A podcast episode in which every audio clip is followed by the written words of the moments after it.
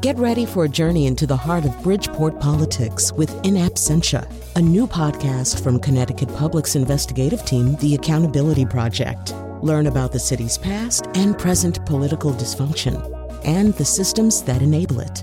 Tune in wherever you get your podcasts. Funding provided by Francisco L. Borges and the Melville Charitable Trust. To everything, turn, turn, turn. A season, turn, turn, turn. And a time to every purpose under heaven. A time to be born, a time to die, a time to plant, a time to reap, a time to kill, a time to heal, a time to laugh, a time Welcome to our show. I'm very excited because this is an interview with somebody whose career I've been following, I think, since about 1979.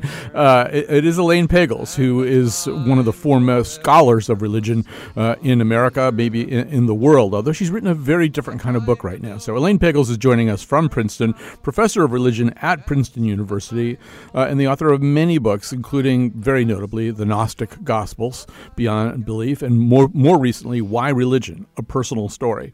So, first of all, um, I'm so happy to be talking to you after all these years. Well, thank you so much. Yes, that first book was right after graduate school. Right. So that's a long time ago. I actually remember I was at, uh, believe it or not, at an international conference about Gnosticism, which at the time. Where were you? It was, it was at Yale, and you were the only person who wasn't there. Everybody knew about you. I was there. Were you at, at that one? Absolutely was. I gave a talk. Uh, yeah, yeah, about Gnosticism. So my that's funny. My memory is failing me that, but it was. I remember it was fashionable at the time. Everybody said Gnosticism at that conference. I don't know. well, yes. so anyway, now we're getting ahead of ourselves. So w- maybe maybe very quickly, since we're now referencing that, you should for those people who just kind of missed out on all this uh, when we talk about the Gnostic Gospels. What are we talking about? Well, it was a big surprise when I went to graduate school, and I was thinking, you know, I want to find out what happened, how how the Christian movement began. Seems like a very unlikely movement given the story of Jesus. What do we know about Jesus? What do we know about the earliest history? And you know, I was very surprised to find that my professors at the university had file cabinets full of gospels I'd never heard of. Gospels like the Gospel of Thomas and the Gospel of Truth and the Gospel of Philip. I didn't know those things existed, and most of us didn't. They hadn't really been translated. So this was amazing to all of us. And the professors basically said, well, this stuff is, you know, it's just weird, heretical, kind of nonsensical stuff. But I actually loved some of it, and that's that's how I dived into this whole find of over 50 ancient Christian texts that we just hadn't known about. Among those texts uh, is uh, gos- the Gospel of Thomas, and from there emerges something that I think has become almost maybe this is n- unfair, kind of a mantra for you. I've yes. seen you say it a number of times in speeches. It's in the new book. I- will let you. I don't want to jump on your line or Thomas's line, so you say it.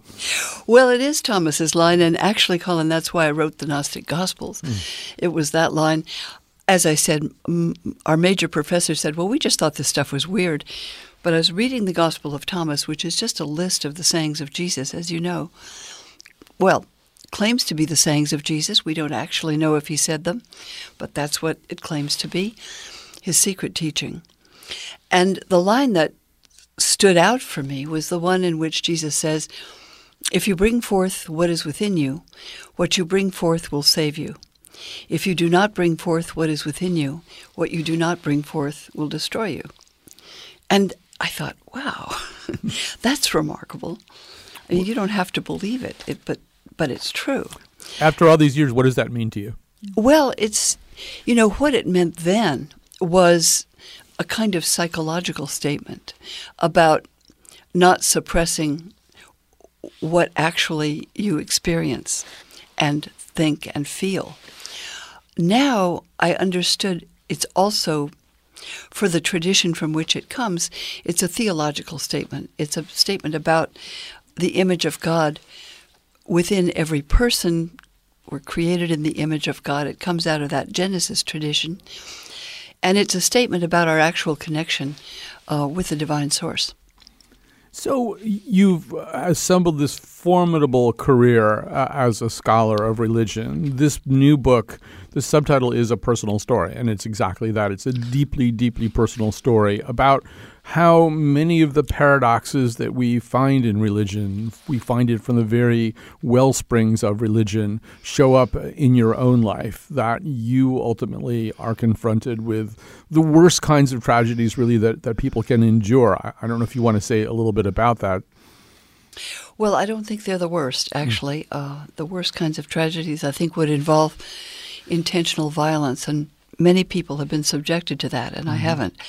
But this is, as you suggest, it's the loss of your closest family members. And it was devastating. But it wasn't just, I didn't want to write about that. I wanted to write about the question that I started with, even when I first encountered the power of religious experience as a teenager. And that's the question because my family was not particularly religious and my father thought it was all sort of old folklore that only uneducated people would engage. You know, the Genesis story, mm. obviously, Adam and Eve, all of that stuff. He thought, this is nonsense. He was a scientist. Mm. But I wanted to write about how I found those ancient stories that it, the question of why is religion still around in the 20th century? Why do people still read something like the Bible, which, after all, is compilation of texts written thousands of years ago. I mean, why should we? Mm-hmm. And I think it has a lot to do with the way that those very ancient stories engage issues that human beings still encounter. Questions about the meaning of life, the meaning of death, um, what we should do with our lives, how to relate to people, how society should be really basic questions of interpretation. Yet it seems as though, I mean, religion is so full of paradoxes. I mean, I think it begins with a paradox. You know, for Homo sapiens, it begins with the paradox of, on the one hand, uh, we want to worship creation, we want to uh, make noise and art and song uh, uh, because of this fabulous beauty of creation. But we're also scared out of our minds because creation is terrifying. And we know from looking around us that everybody dies. We're going to die. We're going to be sad about that frequently throughout our lives. And religion kind of needs to address both of those things, right? The world is amazing and perfect, and also the world is deeply, deeply flawed. Yes, you put it very well. I mean, you know, Genesis 1 says, well, you know, this amazing universe, God created it, and He said it was all good. And then in the second story, in the second chapter of Genesis, suddenly everything sort of turns bad when human beings get involved. And that story blames the existence of suffering and death on human sin, which is kind of a preposterous thing, but that's what it says. Right. But I, I think ultimately every religion uh, deals at some point with the question that there's a flaw, right? The egg is cracked somehow. Yes. Something something went wrong, and so what are we going to do about it? Well, maybe we're going to create beauty as much as we can and, and pray as much as we can and, and do ritual as much as we can, either with the goal of mending together that crack or at least being able to, to live with it. I, you've studied religion way more than I have. Uh, maybe you can react to that a little bit. Well, I think you put it very well. I mean, people have imagined that there are invisible beings out there doing all this stuff to us. So, one of the ways they responded in many cultures and times is to see if they could please those invisible beings. They, you know, give them food on altars and bring them sacrifices and sort of try to do things that will make the invisible beings have the right response. uh, it's it's an amazing thing. I think it has to do with the human imagination. One of my closest friends was a wonderful theologian, James Cone, and I said to him, "Okay, so so what is your theology about?" He's brought up in the African Methodist Episcopal Church in Arkansas. He said, "Well, it's imagination. What else would it be?" Mm-hmm. And and it is. And he was talking about how that kind of imagination was a way that people he grew up with in a very small black community in the South could cope with the difficulties of their lives, particularly injustice and segregation and racism and lynching. and that the, the imagination of the Christian tradition, Jesus loves us, Jesus was crucified, Jesus rose from the dead, you know, uh, ride on King Jesus. They they may kill you, but they didn't win. That kind of message was nevertheless very powerful and very important for the survival of the people who created those songs and that music. It, it seems as though one of the other paradox of paradoxes of religion, and it's certainly uh, contained in, in your book in Why Religion, is that on the one hand, religion is also the place we turn to at our greatest moment of need. And, and, and, in many cases, for many of us, it is the thing most capable of providing us with solace, with consolation, with sustenance. But it's also the institution most capable of failing us, failing us in a, in a bitterly disappointing way at a moment of need. And, and this is, I think, very much there in your book. This book, uh, you know, we should say, deals in part with the first the death of your son son at the age of six, and then about a year later, the death uh, of your husband. And, and, you know, in in chronicling the way that the latter event was handled and the the service that you you went to, you found yourself sitting in a church getting really, really angry as opposed to being yeah. consoled and inspired. And I don't know, maybe you can just say something. To me, that is one of those paradoxes. Well, it is. And you put it well. I mean, the fact is, though, from what you said, people go to it as a last resort. I mean, first thing you would go to is medicine if you're dealing with illness or somebody having an accident. Mm-hmm. It's only when nothing else works mm-hmm. that people very often will turn to some kind of instinctive prayer like, God, don't let this happen, or whatever, you know? And so, as a last resort, what people want to have happen doesn't come through. But nevertheless, these are the ways we interpret events. And you can interpret a great loss or a great disappointment as a reason for despair or not. And I saw that. I saw how some people, you know, they go into depression and they just sort of go down. Mm. And other people don't. And one way they don't is you you mentioned so many ways, not just through religion, but people who find ways to engage their experience, say in painting and music and theater, in forms of art, or maybe forms of service to other people. For example, I think of the people whose children have been killed by gun violence, mm. or those children in Florida whose classmates were gunned down. I mean, what they have done with that horrendous catastrophe is try to make sure that it doesn't happen again or more. Try to prevent it. So they've taken a very positive response, and that's another extremely important way people deal with these things. I think that's true. Although on the you know the argument can be made and has been made that the purest expression of religion is the kind of thing that you just talked about. The purest, one of the places that I really love, I was there two weeks ago, is the place that actually sort of began to fix me after 9 11. I was, I fell into this horrible hole of blackness. And really? one day I was standing in, in December after 9 11, I was standing in the Cathedral of St. John the Divine up in Morningside Heights, you know, and that's a, a church that is obviously, on the one hand, a church, but it couldn't be more dedicated to art and music and poetry. Yes. There's a poet's corner where you can go and yes. read the words of great poets and something about just the feeling of that building began to kind of fix me but i i I do feel as though, you know, there's that. There's religion and its direct connection to human expression of joy and sorrow through art and other kinds of expression. And then there's doctrine and dogma. And it seems to me that's the place so many people get in trouble. If religion were just expression, they'd have an easier time. But at some point or other, bishops and people like that start saying, no, it's not that way, it's this way. It's this way, it's not that way. And I think that's often where people start to get angry and disappointed. Yes, I have a real problem with doctrine as the way people understand, say, religion. They ask, What do you believe? do you believe in God? Do you believe Jesus is the Son of God? I mean, and I think for me, belief is.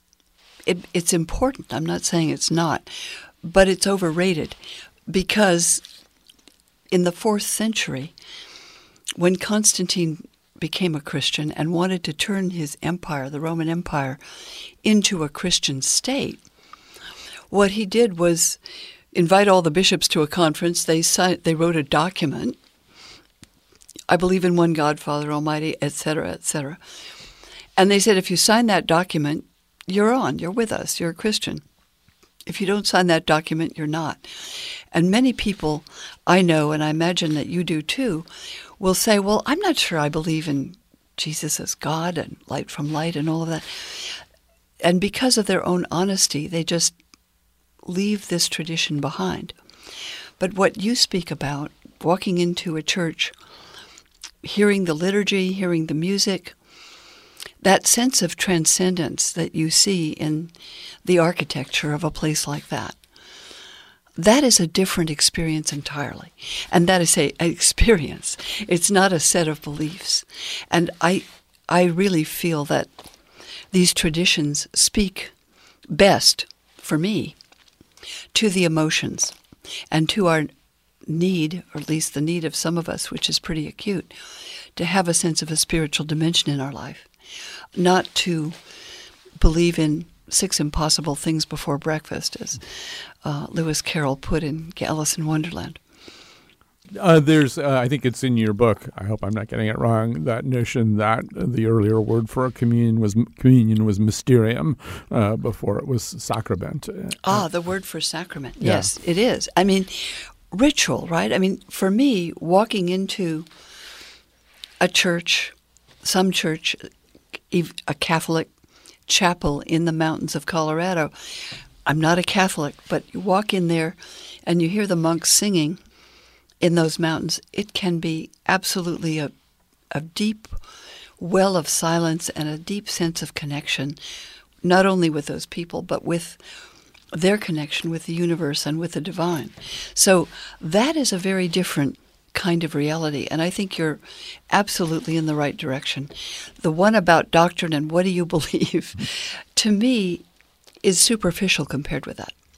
I would agree. So I, think the other thing here, and one of the interesting, I think it's a tension in this book. I'm talking, by the way, to Elaine Pagels uh, about her new book, Why Religion: A Personal Story. If you're just tuning in, one of the inter- interesting tensions between this uh, in this book is, well, as you say, your father was placed science uh, over religion. You're also married to a very prominent uh, physicist, surrounded by people who work in the sciences, and we often think of there being this tension between that world of steadfast scientific empiricists and then people who are drawn to the spirit, and as if those two things were kind of irreconcilable, and that out there on the streets, so to speak, uh, it's all about facts and hard nosed reality. And then you go into this church, and then maybe you do yes. something spiritual. And, and I think one of the things that is very clear from this book in particular is that for a lot of us, that's not true. That one reason that we we seek out spiritual experiences in churches is because life feels very spiritual a lot of the time. This book has you talking a lot about dreams, visions, perceptions that you had at certain moments that, you know, don't necessarily fall within a very kind of linear Newtonian view of the world. That's right. And again, you've brought up a very important thing.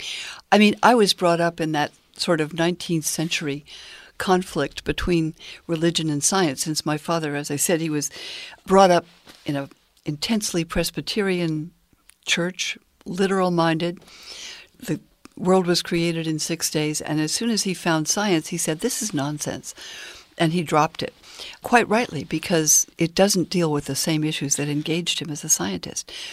But today, I think we have a very different sense except for some scientists.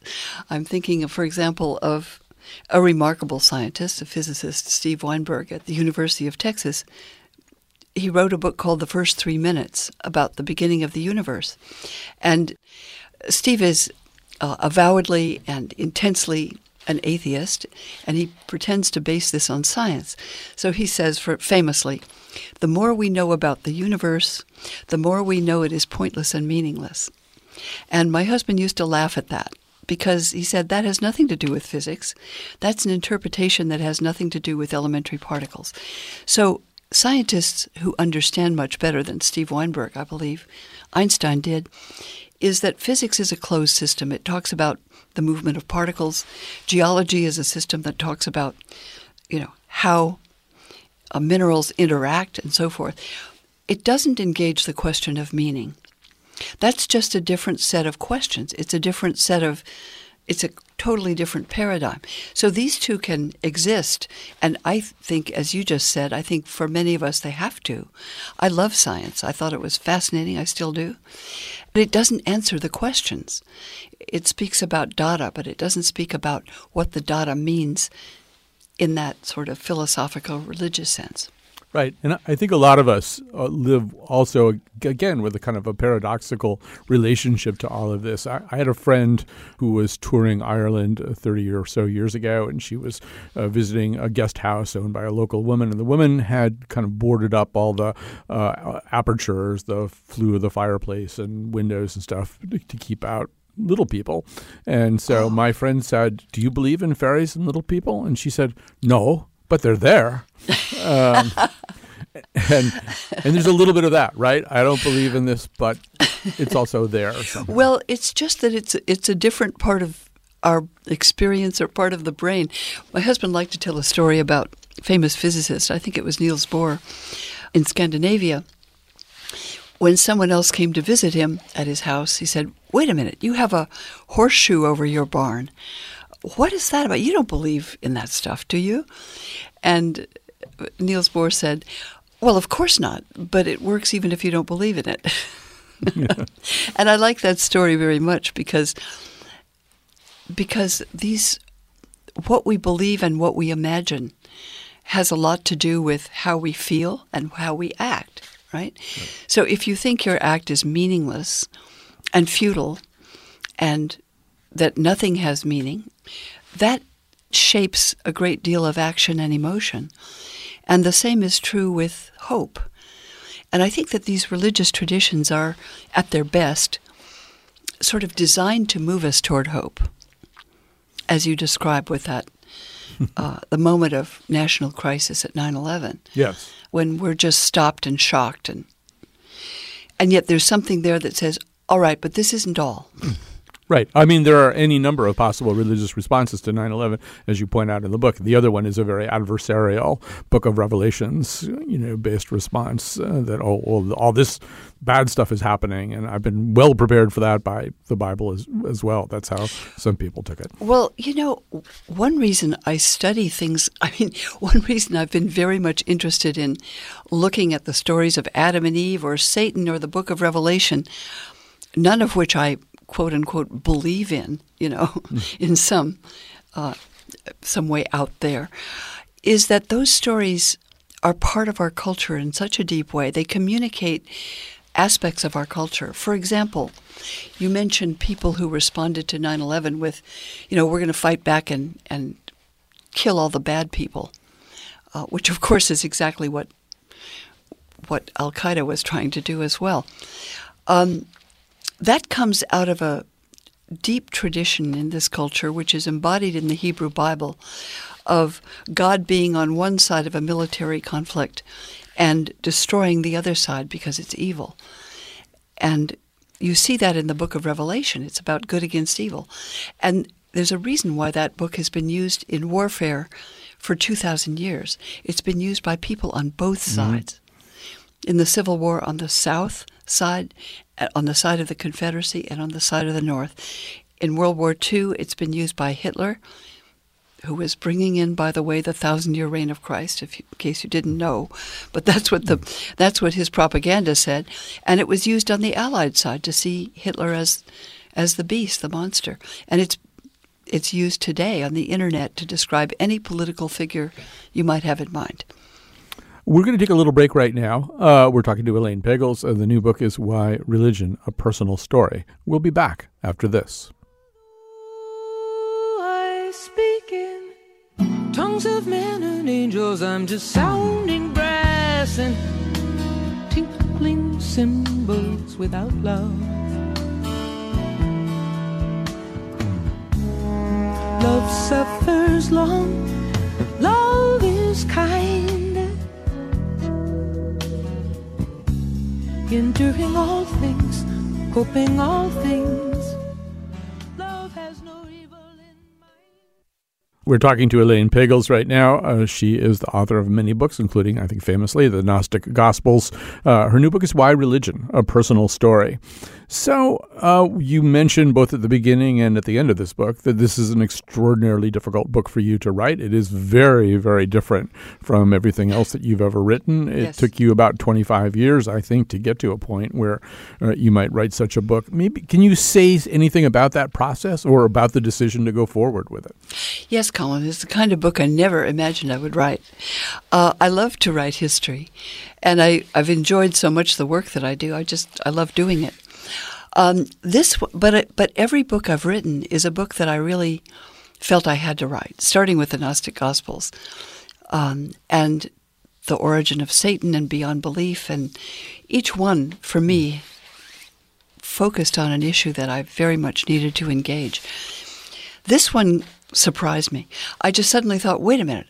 Um, when when my son died, when our son died um, of a very rare illness at the age of six, and a year later when my husband was killed in a hiking accident, um, I had to put those catastrophic events behind me. I couldn't think about them then because we had just adopted two children who were babies at the time of my husband's death.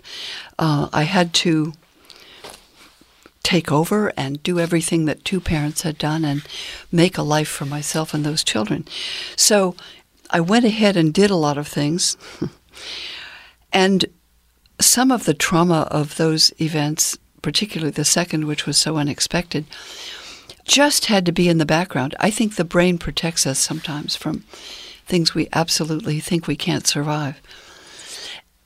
Now that both of these children that I raised are in their late 20s and out of the house, I realized I could I had time and the necessity to allow those events to come back and to allow them to be experienced in a way that I couldn't have before. But it wasn't just about those kinds of losses. It's about why is it that I study religion? Why do I love this field? Why are, why has this study become a kind of yoga that also has a healing quality for difficult events, but not just dramatic ones, but also for just questions we all ask about whether there's a meaning to life, what happens after we die, um, what should we be doing, what matters most. So just this book kind of emerged in a way that I didn't expect. And it could not have happened, as you said, any time before 25 years after those events, because they were just too difficult. Uh, but now, having written about them, I'm glad I did. I should say that I am the uh, father of an adoptive son, also in his late 20s. And one of the things that always strikes me, and I think I've said it to him at least once, is that I can imagine all kinds of different paths that I could have taken, things I could have done differently, places I might have lived, people I might have wound up with. I can't imagine that he and I wouldn't intersect in exactly the way that we did. It just, I mean, my mind won't do that. It won't get me to the point where, which, you know, feels an awful lot like what we often call fate. Um, like I just absolutely feel like I was meant to be with him, and there's so much in this book that's like that. I mean, I keep coming back to this idea that one of the reasons that we become spiritual is because life is spiritual. Your descriptions of Mark, who just emerges as this wonderful uh, character and person in this story, include these sort of amazing little things. And I'll just mention one of them. There's a moment when you're talking to him. Uh, I think you're in Central Park, and he starts talking about this other kind of character, this other person who's gonna who's with him in this fantasy, and you say, "What's her name?" and he says Sarah, and he doesn't really know anybody named Sarah. And then when you eventually adopt your first daughter, um, your first ad- adoption, um, you wind up adopting this baby who has, it turns out, been called Sarah prior to your arrival, and you decide to keep that name you know, and we can talk about synchronicity and stuff. There, there's, but there's a lot of these kinds of stories in the book. To me, it's one of the things that makes life feel spiritual.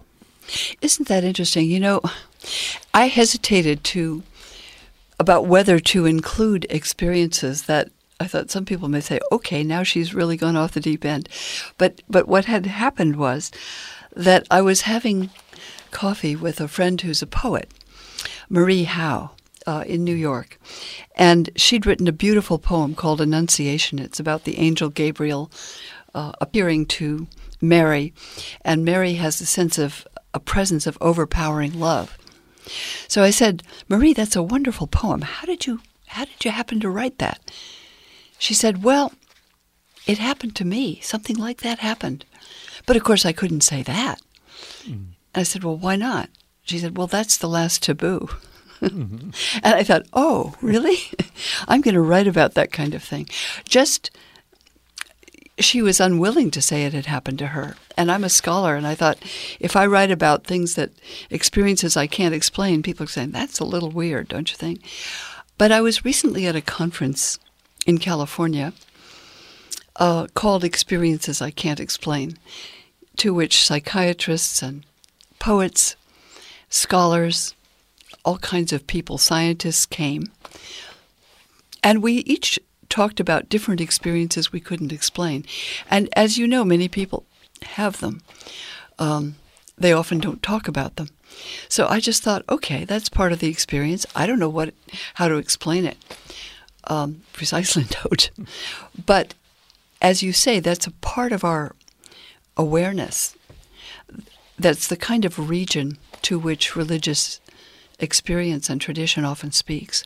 I, it is amazing. I mean, Marie Howe is correct. This is, in an odd way, in, at least in a in the secular part of society, um, I mean, Stoppard, we were talking about Stoppard before we went on the air here, uh, but there's one point in one of his plays where one of the characters talking about this idea of the sort of purely secular view of the world versus the religion one. He goes, What was the point at which, so to speak, the noes had it? You know? Uh, the, and, and, and for a while. For a while, yeah. But the, but the truth is, and I think people resist this stuff also because they think if they grant the uh, the reality or or give some kind of acknowledgement to one or two of these little experiences, they have to buy the whole farm along with it. And, and to me, the reality is, I mean, you know, I, I, I don't think I've ever said this on the air either, but uh, I talk routinely to two women who are dead. One of them people who listen to the show know is a pastor who died of ALS while I was very, very close to her. But before that, there was a woman who was a very, very uh, potent figure in the Wiccan movement uh, who died very young. And to this day, I talk to her all the time. And these are not, in my view, symbolic or metaphorical conversations. If I'm talking to one of these people, I'm talking to them. But I, that, I don't really know. I don't fit that into some larger pattern. You know what I'm saying? Like the thing that happens is just the thing. I do. Uh, it's just one doesn't know how to do that. I mean, I did write in the book about, well, I had grown up told and believed that that death is, uh, as Steve Jobs put it so well, um, lights out. Mm-hmm. You know, mm-hmm. that's it. Nothing after that. Molecules disperse. And I did really believe that. When I experienced the loss of people close to me, that was not the way I experienced it. And that was really a surprise. Mm-hmm. Uh, it was counter to what I believed. But things happened. I don't know what to make of it. Is this, you know, imagination, the refu- you know, denial of reality? I don't know. But it didn't feel like that. And so I just think the universe is a lot more mysterious than we, we understand. And my husband always felt that, you know, to maintain a rational – direction of thought, we have to suppress a lot of perceptions that don't really fit into that paradigm. And and I think these are some of some some of those kinds of experience.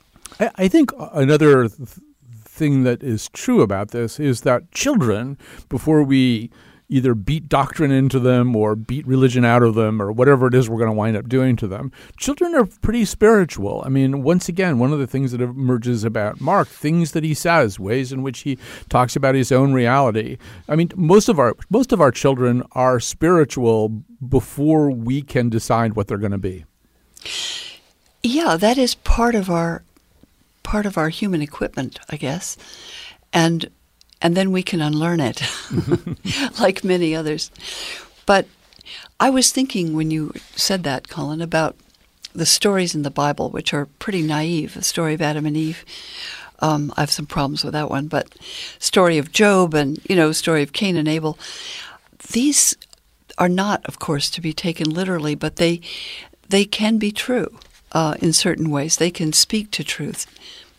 So Marianne Moore said that poems are imaginary gardens with real toads in them, and that's how I think of these biblical stories. Many of them are imaginary. They didn't happen the way they're told, but they have human realities in there, which they address and which we recognize when we hear them.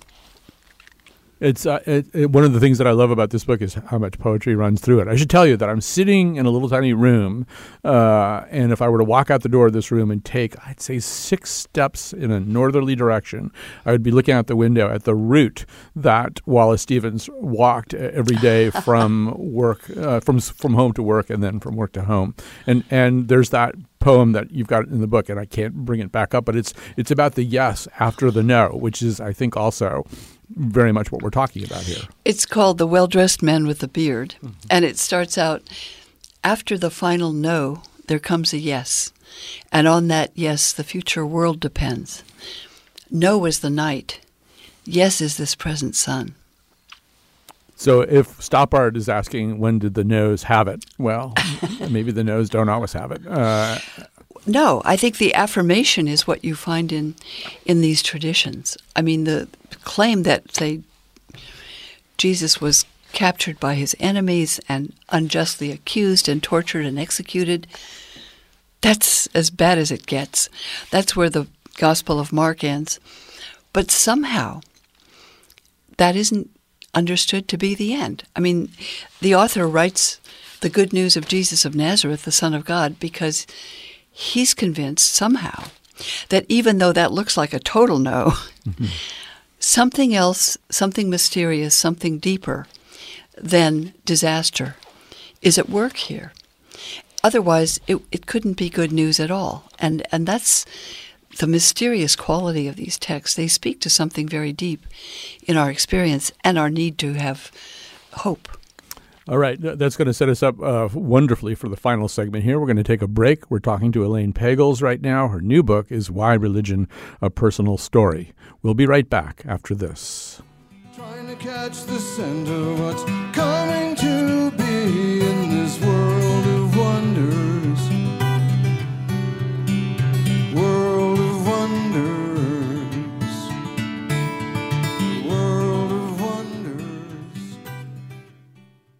All right, I'm back with Elaine Pagels, uh, the author of many books, including the Gnostic Gospels, and, and now the author of Why Religion, a Personal Story. So, um, you know, at the end of the book, we circle back uh, to where it all kind of began, where it all began in the 70s for you, where we kind of begin a little bit in the book, too. We come back to these gospels, these sort of non canonical uh, gospels that seem so different uh, in many ways from, from the canonical gospels. Uh, and th- they seem to have sort of very different sets of messages and, and I don't know, there's sort of a kinder, gentler quality to some of them. And uh, maybe you could just sort of talk about why why do you end the book there? Is it are you still mining these texts for whatever they have for you? Yes. Uh, well, it was a big surprise, as I said, to find out that there weren't just four Gospels, the ones in the New Testament, but but literally I don't know how many others, but we know of about six or seven, which are quite remarkable, including the Gospel of Mary Magdalene. These are written early. These are written about the time of the others, late first century, early second century, something like that. And the question that we kept asking is the one you just asked, Colin. What what's different about those? And why did the bishops burn them, ban them, denounce them, call them heresy? What I came to is the sense that that happened in the fourth century. Before that, these texts were read by Christians, passed around, treasured. They were read by monks in in uh, monasteries um, who loved them.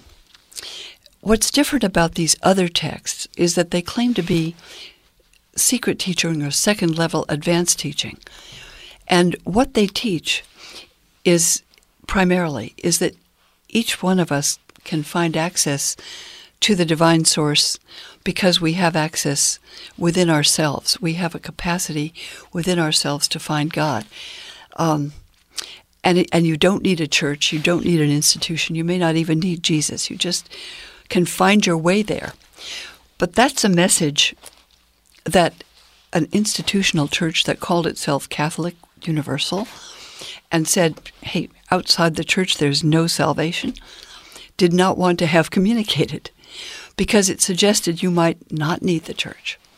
Now, I happen to like a lot of things about some Christian churches the liturgy, the music, the poetry, the depth one finds in worship, and also in the, the life that Christian churches can articulate. Saw that in the the work of Martin Luther King Jr. and through many Christians, countless Christians all over the world in different groups. But these other texts say something different. They say there's a transcendent reality that you can engage if you just look hard enough. and that's a message that, as I say, it didn't support institutional churches.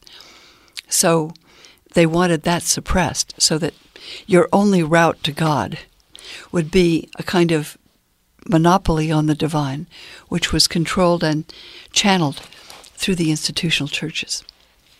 You know, um, uh, there was uh, the work that you did and other scholars did on these Nag Hammadi uh, texts, uh, and and then later in the popular imagination, the Da Vinci Code came out uh, and also talked about these kind of counterpropositional versions of what had been for an awful lot of people settled theology or settled biblical story.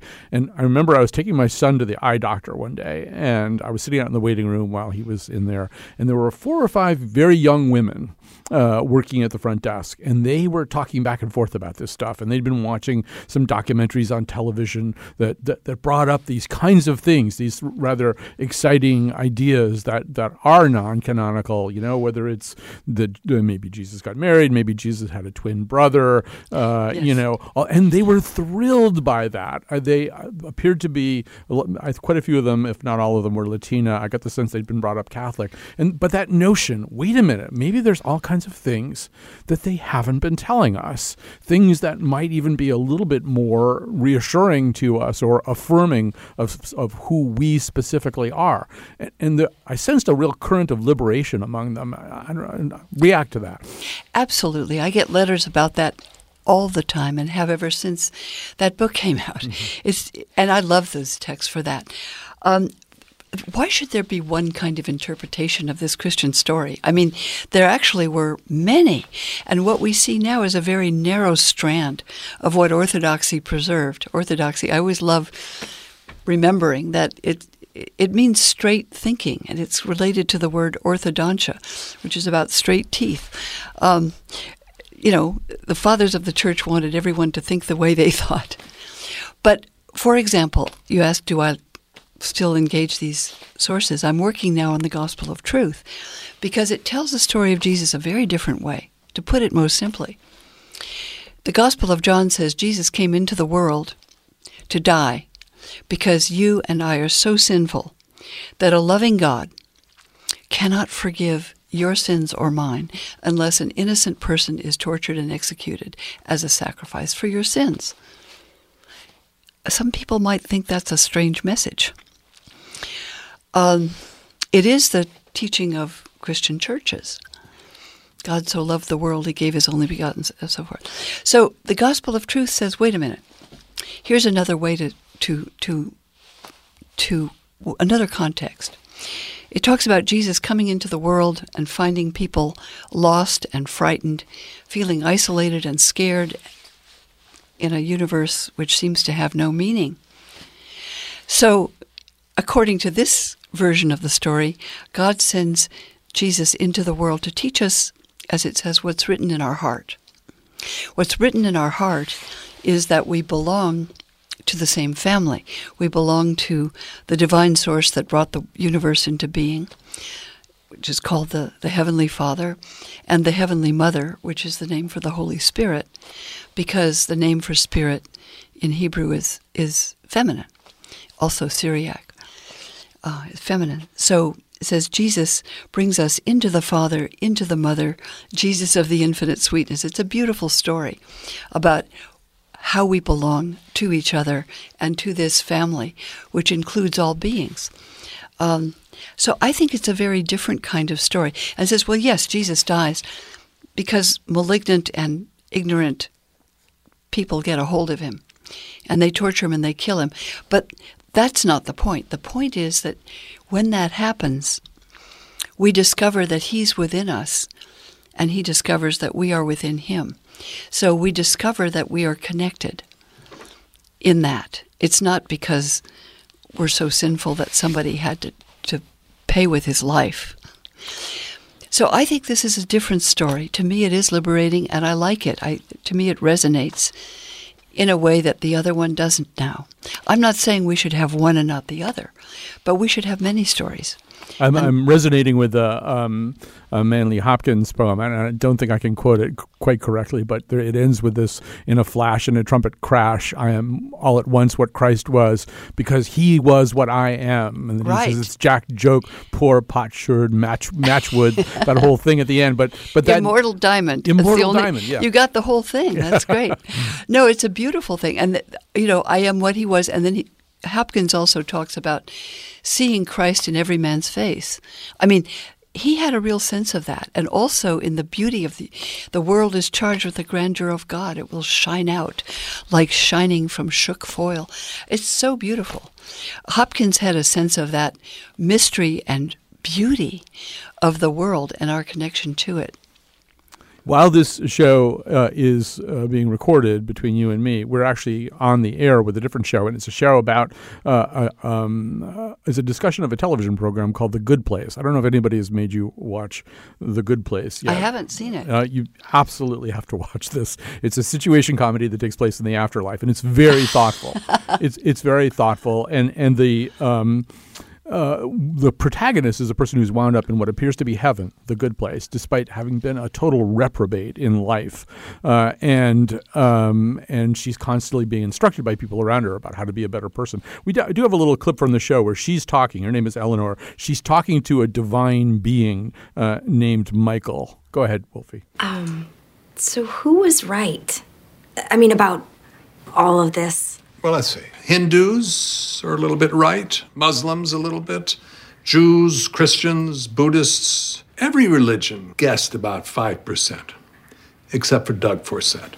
Who's Doug Forcett? Uh, Well, Doug was a stoner kid who lived in Calgary during the 1970s. One night he got really high on mushrooms, and his best friend Randy said, Hey, what do you think happens after we die? And Doug just launched into this long monologue where he got like 92% correct. I mean, we couldn't believe what we were hearing. That's him, actually, right up there.